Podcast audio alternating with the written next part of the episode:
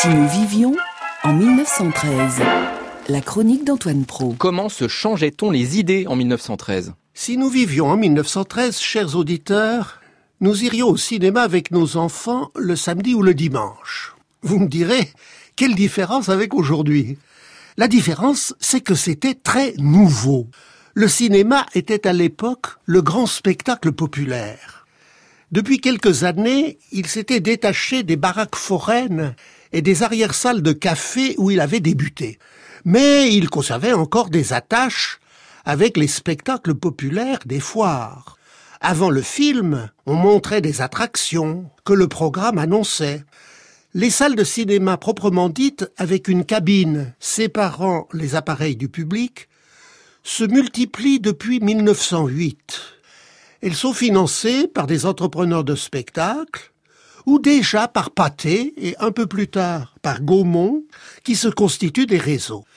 Les salles de cinéma comprenaient toujours une buvette dont la recette permettait de pratiquer des tarifs modestes, modulés selon les places. C'était de l'ordre d'un franc la place. Une journée de travail, c'était quatre ou cinq francs, c'était donc euh, coûteux mais raisonnable. Comme les films étaient muets, un pianiste ou un musicien les accompagnait.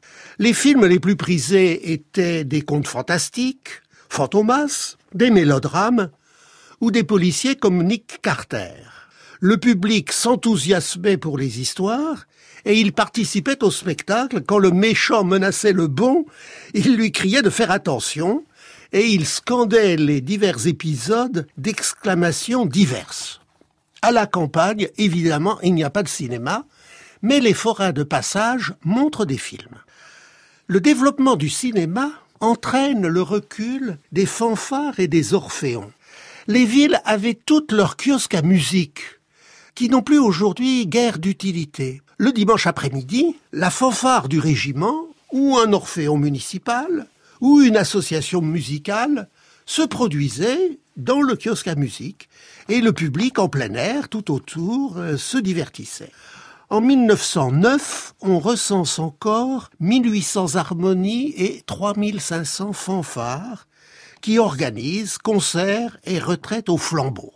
Naturellement, pendant l'hiver, cette activité festive souffre du climat.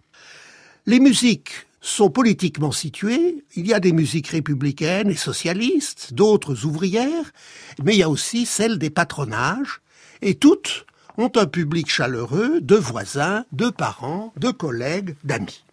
Le déclin des Orphéons ne s'explique pas seulement par le cinéma. Les années qui précèdent la guerre de 1914 connaissent une floraison de sociétés sportives, elles aussi politiquement rivales. Beaucoup sont des sociétés de gymnastique et de tir, en quelque sorte paramilitaires.